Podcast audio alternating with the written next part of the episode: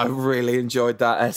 Oh. I, I, like as much as I've enjoyed a football match for a very, very long time for for all sorts of perfectly noble and frankly entirely ignoble reasons. ignoble, nice. Um, yes, I uh, I think I tweeted out before the game that I was looking forward to it and terrified at the same time because I'd convinced myself that we were going to lose. What yeah. one of the things that I found so strange about that game was not United being up for it and the energy that United showed, because we've seen that at times this season. Not often, to be fair, and certainly not against Villa at the weekend. But we know that that, that can come out from United, especially when like McTominay's in midfield and trying to drive things. It was how passive Spurs were. I mean, they looked like, and I know I'm being extremely reductive here, they looked like end stage United under Jose, didn't they? I mean, that's not the that's not the Spurs side we've seen for the last three games, but it was amazing tonight. Uh, the Spurs Twitter account shared, like last time we were at Old Trafford, the 3 0 win. And like one of my Spurs friends on Twitter was like, "Oh, their defense is an absolute shambles. Who the hell was managing them?" Because you know? It was a weird it was a weird flex. I kind of wanted to quote tweet it with weird flex but okay because like that's your manager now. You that's your problem now. Yeah that's right. Um but it's we like were... all all their dynamic players just didn't show up. I mean they Alli's we'll get onto it. Alli scored an amazing goal but they hardly deserved a thing. If united run out 3-0 winners tonight been fully deserved energy all over the pitch from United, solid at the back for the most part. Marcus Rashford, his best game of the season, he was oh, absolutely oh, yeah. devastating. Uh, yeah. I mean, yeah. you know, I know these are hot takes, but um, That's great, that, though, that felt really good, didn't it? Yeah, how nice is it to be talking about Marcus Rashford's absolutely devastating man of the match performance? I mean, you know, if you were having man of the match rankings, Rashford kind of wins by a mile on the strength of the goals and just his all round performance was superb anyway. But as the game went on and on and on, Fred is like climbing up the rankings and getting closer and closer and closer to Rashford. Fred was absolutely like, I'm just going to say it. I'm going to say it from my chest. Fred was absolutely fantastic in this game. fantastic. I mean, I don't, I don't want to sound Debbie Downerish because I'm not, because it was his best game maybe since Paris, right? Ever. It's his best game. It's the best game he's ever played in any form of the game. The weird thing about it what, was uh, as he was getting a lot of ball, Spurs didn't know how to deal with him. And it's not that his movement is amazing. They did not put anyone on him at all. And he does crumble under any kind of pressure, which is Uh, it's it's almost as if they had zero plan for him at all, or they weren't yes, expecting McTominay to be in the side, and they're expecting Fred to be the deeper lying play player, and he wasn't, and they, they just didn't deal with him. Do you think it's possible that Mourinho has legitimately forgotten that Fred existed? Might do, you done, yeah. what, do you think that's what happened? Like that's why they didn't put anyone. He's like looking at the team sheet, going, "Fred, who's they signed? Oh my god, Fred! I remember Fred. That's the guy um, I had chained up in my basement for a while." yeah, but you know, you say he crumbles under any pressure. Not in this game. By the end of this game, he had three men on him, and he was slotting devastating through balls to the wide areas. Like absolutely unbelievable scenes from your boy Fred. Like, uh, uh, just... look, it's it's great to watch, and it's the kind of player we want. And I'm, I'm not going to extrapolate from that performance no, no, from Fred and assume he's going to become a good footballer at all. Uh, but no, it was really great to see, and I thought McTominay obviously just it's just so obvious he creates a sense of confidence in the back four. He stops the shots coming in. United just look miles, miles, miles uh, more solid with him in the team. I don't know what his ceiling is. I suspect it's not that much higher than we're seeing now with McTominay because I don't know how much more raw ingredients there are. But but this is an effective Premier League defensive all-round midfielder. It would be nice if there was another step up for him and he could start creating as well as defending for sure. But right now, it's uh, it's great to watch his development because I have to say there are a lot of haters, and we doubted him a lot. Mm, um, and I think absolutely. the fact that he's been out for a while and came in and had such a dominant dominant performance against Ndombele and Sissoko uh, and Alli and that excellent Tottenham midfield says a lot about him and Fred. Credit for Fred yeah, too. Yeah, I, I, mean, I actually it, I think McTominay was not brilliant on the ball today. I mean, we know he's that's you like you say, like can he step up in terms of creation and and that and there were a couple of times on Spurs counters where actually their midfield kind of outmuscled him a bit, and you know it was uh, a number of times late in the game, twice in a row actually. One where Aurier had a shot and the other where Aurier had a cross, both of which went straight to De Gea but the whole kind of build up play they'd been quite dominant and in a way you'd sort of expect McTominay to drop off later in a game like this, given you know, given that he's been out for a long time. I thought um well I made a load of notes as I've I've recently been doing. Um James trying to take out Mourinho at the knees, quite literally. It was good. Although I thought Mourinho made a lot of that. It was it was a barely a scrape, and he's he's pretending like he's been two footed.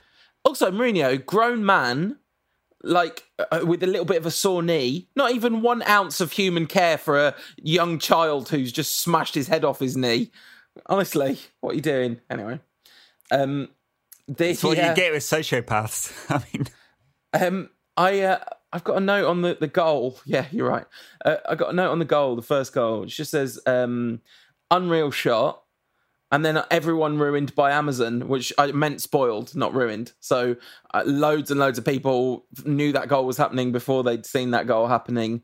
Um, you you just wrote FFS in the group, and I was like, oh my god, am I behind? And it's been chalked off for VAR, but you were like, no, that was just you were just annoyed that you'd had it spoiled for. No, you. it's a workflow, and it's it's um I, I, it's kind of frustrating, doubly frustrating for me because I know exactly why this is happening. You know, being sort of in the industry and stuff, and I I knew people would be moaning about it, and they were moaning last night about it, and it's there's not a lot that can be done. I mean, there is stuff that can be done, but it requires a lot of uh, cloud infrastructure at the edge of the network. Anyway, it's like su- super long, geeky explanation as to how you could get that workflow down. But for the moment, um, I my advice is do what I did, which was turn off all the notifications. the thing is, you say it's doubly frustrating for you because you know why it's happening. I don't think that makes it any more frustrating for you, Ed. I think it's an experiential frustration at, at the same level across the board. No, fair, fair enough. Fair um, enough. But I have to say, well, I guess we should talk about it. Uh, you know, um, uh, as friend of the show Awate said to me in the WhatsApp, there's no ethical consumption within capitalism, and he's not wrong there. Um, but the uh, the experience of these games being on Amazon is so it's just like everything with Amazon, right? They're an evil company on almost every level, but their ability to provide convenience is absolutely they have tapped into humanity's most fundamental weakness, which is a need for convenience above oh, all. Yeah, and yeah, yeah. Like, give it, give is... us the drug and give us a, it to us quick. I mean, they didn't overproduce a lot of this. I mean, it's very simple production, uh, panel, people by the pitch side, and um, I, I suppose if they were having more than just these two rounds of games, they'd have gone the full BT Sky treatment and given it a lot more, you know, and they haven't done that. But but this is a glimpse into what the future of of uh, football broadcasting could be. And and we were talking in the uh, WhatsApp group about the you know what immediately came to mind for me was what is the elasticity of football. So and what I mean by that is like what is the sweet spot for the price of a monthly package of football and how many people you could grow it by so you get X revenue. Right? So that's that's what all the broadcast companies are doing. They're trying to work out well if I pay this, how much do I have to charge and how many subscribers will I get? And and the theory in in most of the internet is that you make stuff free or cheap and you like grow your audience massively and you get you know having those massive platforms gives you gives you the opportunity to provide lots of different services. That is Amazon's theory. So if Amazon was showing football all the time, they would do what Amazon do and they would cut it down to the bare margins and make money elsewhere you know. Anyway, so it's a little yeah. glimpse into what could be the future of sports broadcasting, and it would be awesome, wouldn't it? Yeah, I mean the quality. Uh, my experience, obviously, people's mileage will vary. My experience was of an incredibly, per- literally perfect, incredibly high quality experience, and the ability to choose between all the games that are on at the same time. I mean, I get the kind of FSF um, Football Supporters Federation kind of fears around this and the effect on on crowd attendance and these sorts of things. But ultimately, I am not convinced that the elasticity of crowd in engagement in football is much affected by whether games are on TV or well, not. Well, I, the internet thesis, right? So if you, it's not just in the UK; it's globally. If you sold rights in a different way, not region by region, and it's actually it's the thing that has done so well for the Premier League that they, you know, they sell rights, you know, region by region, country by country, um, and try and create a bidding war in each country, and that's why the international rights are so valuable. There's another way of thinking about this, which is um, if you make the price point accessible and you make the service accessible, and for sure a £25 Amazon Fire Stick in the back of your telly or a smart telly is more accessible than having a dish on the side of your, your house and a decoding box and all of that kind of stuff. Make it accessible and a reasonable price point. You can massively increase the number of units. You know, the unit economics change fundamentally and and perhaps they change so fundamentally extrapolating out further and further uh, that ticket prices are extremely cheap yeah absolutely it's not exactly what's happened in american sports because ticket prices are still really expensive yeah, um, but American sports have a weird supply and demand model, not at baseball, because baseball is like hugely oversupplied, but everything else is like well, there's a lot of basketball games too, aren't there? But American football in particular is really undersupplied, isn't it? Because only like 15 games a season or right. something. Yeah, so, yeah, nine home games a season, then plus postseason or whatever it yeah. is. Yeah. So, so that's the the anyway, kind of very uh, long, uh, very long side conversation there. Back to the game. Well, one of the things, um, Rashford was brilliant. United oh, was... were excellent. United still didn't create lots of good chances. No, and I was going to say, the funny like, thing about that game.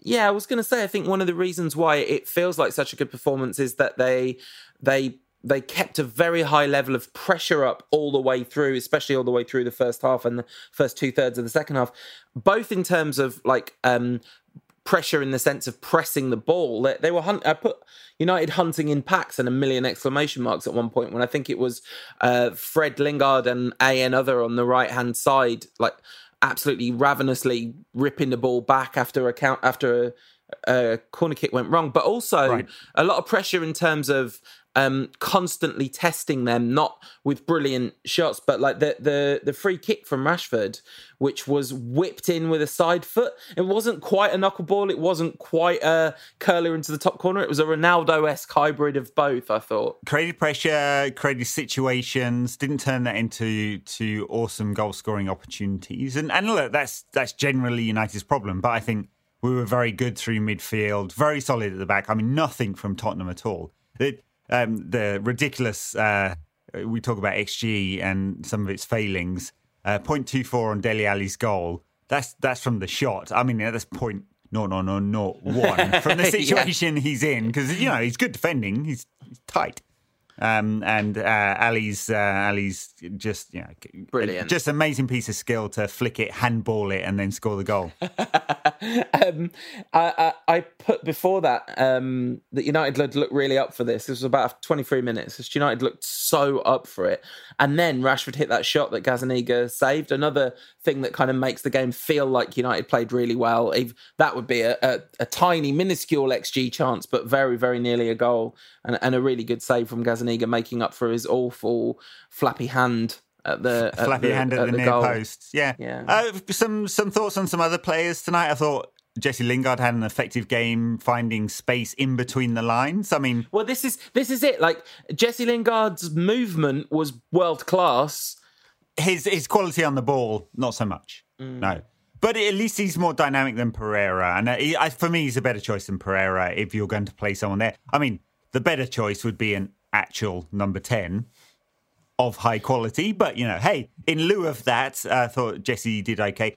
Uh, Mason Greenwood, okay. I mean, not involved in the game very much, had a couple of half chances. And I think the thing with Mason is he he gets involved in the game an awful lot more at uh, under 23 and under 18s level. And he hasn't quite found his role so far. And, and he was sometimes up front, sometimes off the right, mostly up front tonight. Um, yeah. And and it's like it maybe it's a confidence thing, but he comes alive when the ball's at his feet, and he's not getting involved in the games as much as he can do. I think. I do think that this. Um, so first of all, I, I meant to say this. I did a little preview on Instagram. Uh, NQAT Pod, like that's where we are on everything, pretty much. Maybe, maybe we're not there on Facebook yet, but everywhere else. No, no, we're there. Facebook NQAT oh, yeah, yeah. Oh, Pod. Great. Yeah, they just refuse to change our name. I oh, don't okay. know why. I changed my name on Twitter and now I haven't got a blue tick anymore, Ed. I'm sad. Um, oh. I'm, it's all gone. Um, but oh. anyway, uh, uh on Instagram, did a little preview because there'd been rumours that he was playing a three at the back. And at that point, you thought he's going to play three at the back and not play Greenwood. But the fact that he played Greenwood centre forward, I thought was an inspired choice because although he didn't get involved on the ball a lot, I can't help thinking one of the reasons that Rashford actually had space to work into today was that it, there was a centre forward they had to think about their movement and he wasn't just no, standing there. I, I, think you're right. Uh, look, Marcus has done all his best work this season coming off the left. Mm-hmm. Right? That's inspired his better form. I, I think, and he would say that that he can do that from a centre forward position. That part of the problem is when United aren't playing well and he's miles and miles away from a midfield that's not getting close to him, that is not his game. You know, he wants the ball in front of him all the time. That's where he's devastating. He can definitely do that from wide positions. He can do that from a centre forward role if people get close enough to him. But my point, you're absolutely right, I agree with all of that. My point wasn't about Rashford as a centre forward, it's about Martial as no, a centre no. forward and Greenwood, Greenwood being in there rather than Martial being in there, and maybe that movement difference benefiting sure. Rashford. When, when Martial's feeling confident and in form, he's got great movement. Great yeah. He always yeah, wants yeah. the ball into his feet, for sure. Yeah, so again, think about the forwards we've got. We are not going to be playing with players with their back to goal and holding it up. Uh, you know, we we Ole wants us to play in the transition, as we talked about a lot on last last week's pod. So when Martial's in form, he looks good there, right? And and he's got all the attributes to be yeah, a cliche, but a world class centre forward. He's got all the attributes. It just doesn't come together very often. And he's come back from injury, not feeling good, and now he's got another injury. Yeah, I mean, you know, I I love him obviously, so that's I want that. I want that on the record, as if it isn't already massively on the record. The um, is on the, the broken record. there's a bit of a, a disappointing. I mean, obviously this is a game full of positives. One one kind of fairly substantial negative I thought was the way United responded between the goal and half time. I mean, it was a massive sucker punch and it did suck the wind out of them, and you can really understand that. But it was just so indicative of how flat their confidence is. They just it was like a balloon had been popped, and and they just didn't do a single good thing basically between the goal and half time. Um, but second half started in the best way possible, right? It did, and it really needed that because I, I, I it was visible, wasn't it? You know, after Alli had scored, that uh, suddenly Tottenham were on uh, on the up, and they come in after the break, and you think they're going to be in the ascendancy, and their quality will will play out, uh, and and it didn't. I mean, uh, immediately Marcus is go- having a go at the uh, the Spurs defense, so direct. They're terrified of him just a, dumb, ta- dumb, dumb tackle from the wrong side. Such poor defending that is. I mean, obvious penalty, uh, and he's put it away. Uh, over two minutes he had to wait for Incredible. the VAR check. I mean, can't we do like like there's there's situations where VAR VAR makes sense. One is did the player handball it after doing a trick before putting it in the net? Obvious handball. Is it a penalty? A check?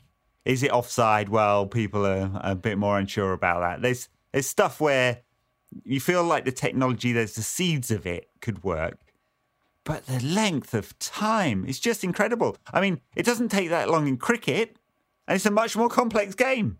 Uh, I don't know. It takes 10 seconds in tennis to work out whether a ball going at 150 kilometers an hour is one millimeter on the line or over the line.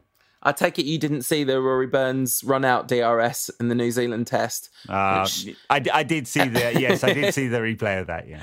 Um, but then there are always, of course, exceptions that prove the rules, and they don't mean that the rules aren't the rules. Um, so uh, the the thing is, the VAR check took long enough. Watching Rashford in the close up, and he looked really nervous, and then the referee spent thirty seconds trying to get the people to stand outside the box. I just kept like looking at them and pointing at them. I'm thinking, and it was a Spurs player. It wasn't a, a United player. And I was thinking, this is really bad refereeing because surely give him one warning, watch him as the penalty's taken. If Rashford misses, retake the penalty. Don't make Rashford wait even longer. But anyway, it, it's odd, isn't it? Because I mean, I know they they it, in those piece situations, referees do organise, right? They get the wall back. They say you're not allowed to be in this wall. No pushing, whatever. They at, at uh, where there's grappling at corners, they sort of manage and organise it. And but I think you're right. How many warnings? They're professional players. They know that you're not allowed to, you know, um, egress into the ingress into the penalty area mm. during Encro- a penalty. Encroach so, is the encroach, the word, but yeah. but yeah. Ingress is also correct. Yeah, you're not allowed to make ingress into the penalty area. Um, it's late. Uh, this is this is what people come here for, isn't it? Pedantic debates about um, word choice. But yeah, yes. Uh, I, at work, I uh, I have a professional coach. Just a side uh, side um, anecdote here. Who accused me of using too much Latin. I don't use a lot of Latin. What did you apparently do? I use too many long words. Was it post hoc ergo propter hoc. Yeah, exactly that. yeah, um, that's the only Latin I know. Uh, and the only Latin I know is from either the West Wing or Asterix books. Asterix books. Those are the only two good options. sources, to be fair. Yeah, exactly. Um, the uh, the the thing about that penalty was Rashford took it absolutely brilliantly. He he managed to get Gazzaniga to move. Can't help thinking. Gazzaniga just should not have moved when Rashford slowed no. down. His... Well, two things. One is when you know, like Gazzaniga hasn't seen Rashford's penalty stats, right? So he's gone. That's fifth out of six penalties. He's gone that side this season. Um, and and the other one is yes, he's waiting for you to to move, and after that, the pressure in a microsecond switches to Rashford because he's not. That's not a great penalty. I think the I think that's a 0.6 penalty, something like that. It's it's a good four foot inside the uh, inside the post there, and he's not hit it with loads of pace. So yeah, I, I think you're right. He probably saves that if he waits. Yeah.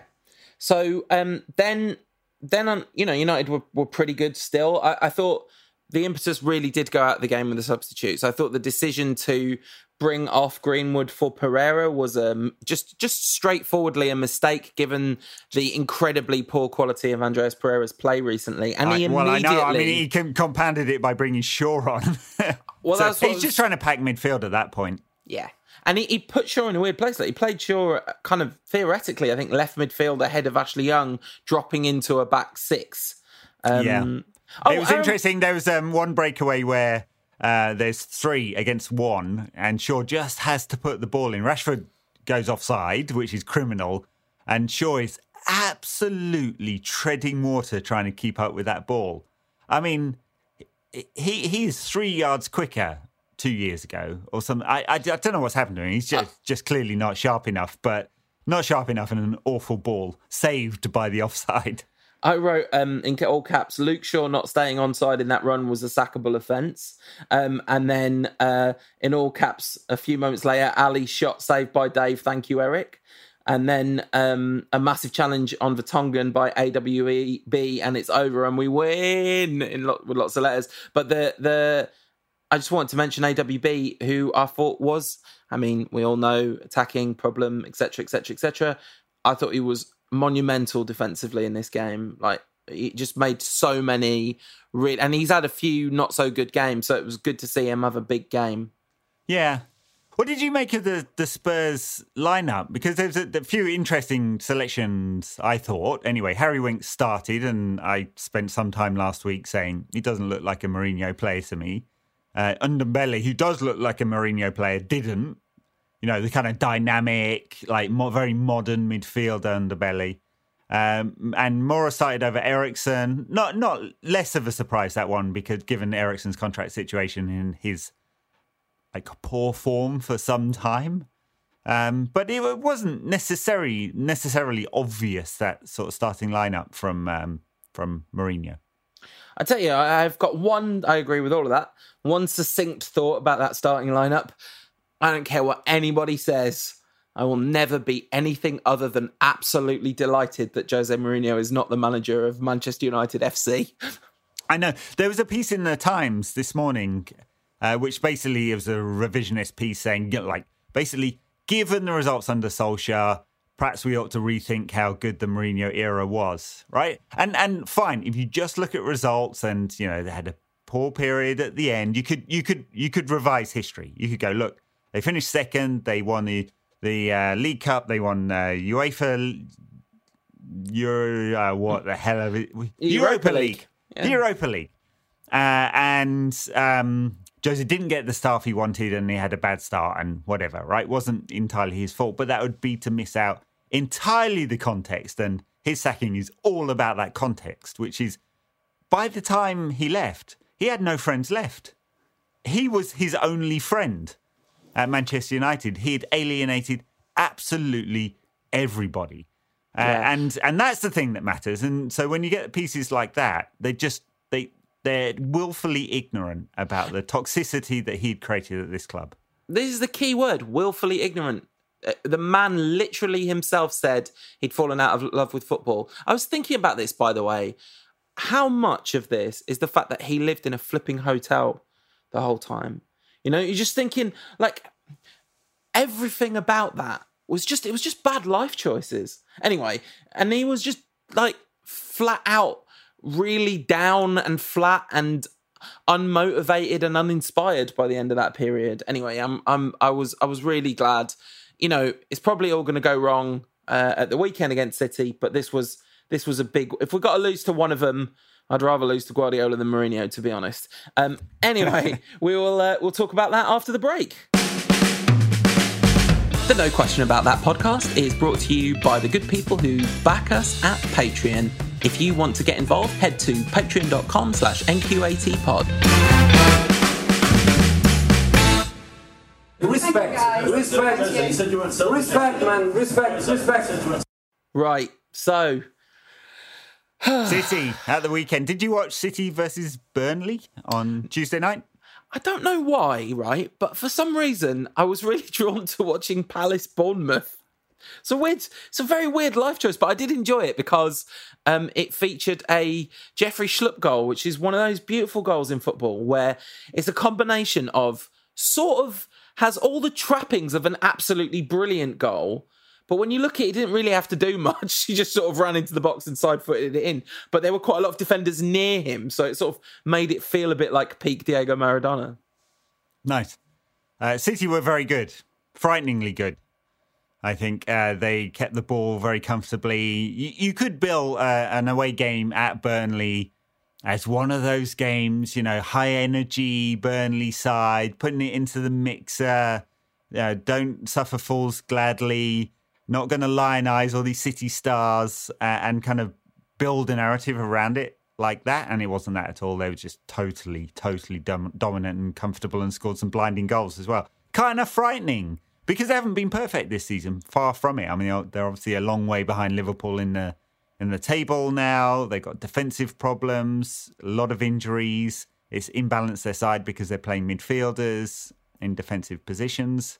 What they do have is just an incredible amount of talent. So Aguero injured at the moment. Uh, Jesus came in, very good game. He's not always been Guardiola's first choice. Um, around him, Silva, De Bruyne, Sterling, all excellent. Just, Well, just Silva- top top class. I mean, Silva doesn't. David yeah, Silva's having a difficult season, isn't he? Yeah, by I mean, his he- standards. by his standards, which are incredibly high, though. They have a problem at left back. I mean, they played um, played the youngster. Uh, Zinchenko's out at the moment. Benjamin Mendy's not quite fit. Not um, uh, not uh, ready. Maybe never will be ready. Um, so they definitely have some defensive issues. It's just you got to get the ball off them, and they're they're going to have sixty five percent possession against us. Well, it's weird, isn't it? Because they they had that game against Chelsea where um, Guardiola, first time in Guardiola's entire career that his team had less possession than the other team, which is an absolutely ballistic statistic when you when you think about it. Um, but it's kind of interesting, and there's been a lot talked about their kind of drop off, and I think their drop off is almost entirely defensive though, because if you look at their attacking, and listen, football is not all about the raw data. We talk a lot about the flaws in the XG model, and one of the flaws in the XG model is that football is not uh, like life is not breakdownable into component parts in that way. Stuff happens. We can all feel that Liverpool are going to win the league this year. We all know this. And and in a way they've sort of been better than City in in the kind of key area of making sure whatever happens on earth, you win the football match, which is like what Alex Ferguson did for his entire career, basically. But the data, like their non penalty XG is 42 this season. 42. To put that into context, Liverpool, mighty Liverpool's, is only 25. As after 15 games, oh, it's, got, it's stunning. Yeah, it's stunning. They they create so many chances, and they will against a, a United back four, which is pretty static or can be. Be interesting to see who's in that back four. Young played tonight. Will he play again at the weekend? They're going to risk Brandon Williams coming up against Kyle Walker, Kevin De Bruyne on that right hand side. That'd be a big, big, big test for him. I, would be surprised. I think. And and in midfield, I mean, Rodri. I assume they won't deploy him in the back four, which they have done. Um, was absolutely dominant. Scored a stunning goal as well. He, he's a really, really good player. And I, I think one of the things that is um, I'm very jealous about, honestly, about cities. Not just that they have money, but they just deploy it really well. And they don't often, they haven't often been buying players right at their peak. They've actually been spending an awful lot of money on players who are just sub peak, um, who are young, who they believe, and I'm sure they put a lot of data into their scouting as much as as much as Ed Woodward likes to brag about our 857 analysts or whatever we've got. Um, I'm sure they put an awful lot of time uh, into getting the right player, and they do, and they get them just before their peak, and you see it time and time again. And very rarely do they go out and buy an older player. Yeah, I mean they've they have kind of spent a lot of money on fullbacks, and they've got big fullback problems, and they've spent a lot of money on central defenders, and been un- unable to identify a central midfielder. But their their kind of attacking and midfield choices have been absolutely spectacular. And, you know, a lot of people have been talking about Guardiola leaving at the end of this season, and, and including us actually, and it could happen. But you know, before the Tottenham game, as we were recording the Tottenham preview, and I was like super negative, I did have a kind of momentary flash in my mind of, well, there is also the possibility that the weird thing that happens every now and again where United are suddenly brilliant for no reason, just ha- like happened again today. Um, it, it, did, but this is a different level. I, I, completely agree because, like you said, Tottenham were really passive, and, and a lot of Tottenham's best players had bad games. Aurier was I'm not saying he's one of their best players, but he was woeful in this game, and it was a massive problem for them. Um, yeah, uh, he's been woeful quite a bit. Yeah. yeah. I mean, in my mind, I'm trying to think of a scenario in which United win this. And I think the only one is we play with a very low block. We're intense in midfield. So we're constantly, we're making sure that low block is not too low, right? So they can't so pass it around us and score the classic City goal um, that they have to take a few more risks to break that down. Uh, and and we're absolutely solid there, and they don't score any worldies, no piece of individual brilliance at all. And we manage to score from the 30% possession we get, which might mean it's a set piece. And we don't score corners or from free kicks, except if they're direct free kicks. So it might mean a Rashford knuckleball worldie from 40 yards out. I, I mean, it's there's the the scope of the scenarios in which United win this game are so so narrow. Just because we know the City are very predictable predictable in their pattern of play, but that's very very hard to compete against. It does feel like as well that you know for a lot of this season, we have been much better organised defensively. We have kind of really reduced the number of big chances that we've conceded. But when we concede big chances, blimey, do we concede big chances? Yeah, and and we still concede twenty five percent more chances than City. Yeah, so you you shared a number of overall shots from open play taken by United and City this season. And it was have you got that piece of data in front of you? It's, yeah, it's like uh, 246 to City and 143 to United. So yeah. Uh, uh, it is it is pretty terrifying this game. Of course, uh, the one upside of us losing to City is that it continues the possibility that Liverpool don't win the league this season. Oh, by the way, I should say that Liverpool's uh, non-penalty XG number that I shared earlier was before the five-two destruction of Everton in the Merseyside derby. That was uh, uh they uh, they had some big chances in that game. To be I, fair, I, look, as I've said, I'm just not concentrating. I was too focused on that last year, and it was like it's horrible to have to make the choice you know, it's a Sophie's choice, isn't it, between City and Liverpool? For the, I, I just don't want to. I I'd much rather enjoy watching United. It's frustrating because we're getting the Villa performance awful, especially that first half, truly awful. And then this, which was very, very good, you know, and, and the difference between that performance from United, which they could produce every week, right? If they get it to click. And then just a bit better than that, top four quality is creating more chances and taking more chances. Absolutely. So, um, I don't, you know, everybody knows what City will offer. I, I think the specific threat to United down the left, down our left, their right, is going to be where City's maximum joy comes from because you, know Wan-Bissaka he does have you know he's not perfect or anything, but he's obviously a much more solid option defensively, yeah. and you'd think they'll they'll target our left, their right. For sure, it, it doesn't really matter who's it, whether it's Young, Shaw, or Brandon Williams. It's going to be yeah. a weakness for United. I, I do wonder whether it plays into Ole's thinking because I mean, if he plays the same system and Rashford on the left, he Rashford's good defensively. I mean, he's certainly going to work back, but if he's getting the ball 60 yards from goal, he's not going to be much of a threat. We're not going to get that performance out of him if he has to cover all the time. So yeah, it, they, there may be some tinkering there, although it hasn't happened a lot with the front three. Yeah, and there's just not that many options, are there? I mean, you looked at the bench again today, and you're thinking, well, there's kind of no one on that bench that you want to see come on, really. Yeah. So I, I, wouldn't be shocked if if he went to a three-five-two or a five-three-two again. Because it's one of those formations you can break out of. If you can get somebody out of that midfield getting close enough to that front two, yeah. So you can get ball to them. it's one of those ones where you can defend in a low block and try and break, but which it's, is, it's still it's it's like low percentage. Which is like very low percentage it's why it's like so frustrating. Jesse Lingard's so frustrating because he can do all the the psychological work, the intellectual work brilliantly. It's just then when the ball is at his feet and he's got the front two ahead of him, the chances of him actually finding them seem to be fairly limited. But I'd much rather it was him doing that than Pereira, that's for sure. But anyway, most likely, I guess um, we I mean, we predicted a, a, defeat, and it was proved gloriously wrong. Uh, the Tottenham game. Um, oh God, we beat Mourinho. Oh, it feels really good. I don't want to end on the downer. Like I think City are going to win like three one. Where's uh, Where's Mike L U H G? Um, I found blocked. Somebody had uh, it's this the new nowadays. I know everyone knows this already, but you have to. I'm old man coming back to Twitter. Um, like you see things that people have liked, and I saw somebody somebody liked uh, Mike L U H G cheat to tweet, and so he appeared in my feed. So I, I immediately blocked him, and everyone else should too because. Uh, why not? Yes. I mean, do what you like. You know, don't. Um, this is. I'm not trying to organize. I'm not out here trying to organize a pylon. Um, however objectionable someone might be.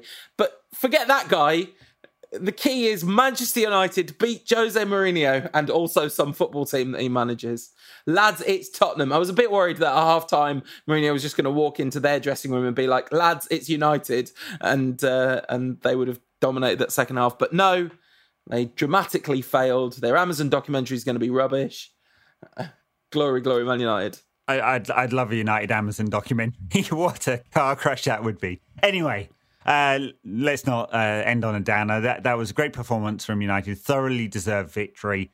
Uh, very surprising. I have to say, I'd, I'd half convinced myself that this might be Ole's last week in charge at United. He's definitely bought himself some time, whatever the result in the derby, unless it's like a 6 0 spanking and he quits at half time or something like that. He'll be uh, here. He's bought himself some some time and the club some time to make a sensible, rational decision. Um, so he'll see out his, you know, his first year in charge of Manchester United, and I wasn't sure that was going to happen. Absolutely, absolutely. So well done, Ole Gunnar Solskjaer. And long may this continue in the sense that somehow it turns out he does know what he's doing, even though it's hard to believe that to be the case. But nonetheless, he certainly knew what he was doing today. The players certainly knew what they were doing today.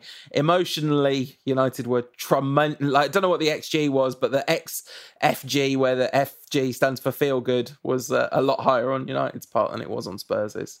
So, um, thank you for listening. We we hope you're enjoying this kind of uh, up to the minute podcasting that we're doing now. Um, let us know, uh, and uh, we'll be back with another one of these after the City game at the weekend. Certainly we'll See you on Monday. In the meantime, NQAT Pod on Twitter, Facebook, Insta.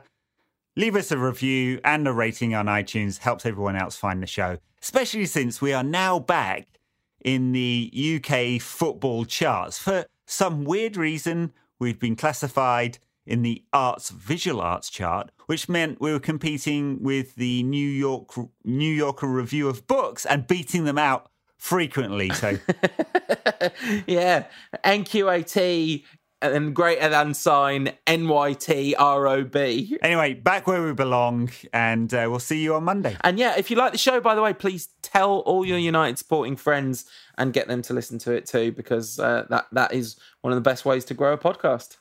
And before we go, just a quick word about our Patreon at patreon.com forward slash NQAT pod. If you really like the show, uh, back us there from $1 and up, and you can access some really cool rewards like t shirts, artwork, and mugs.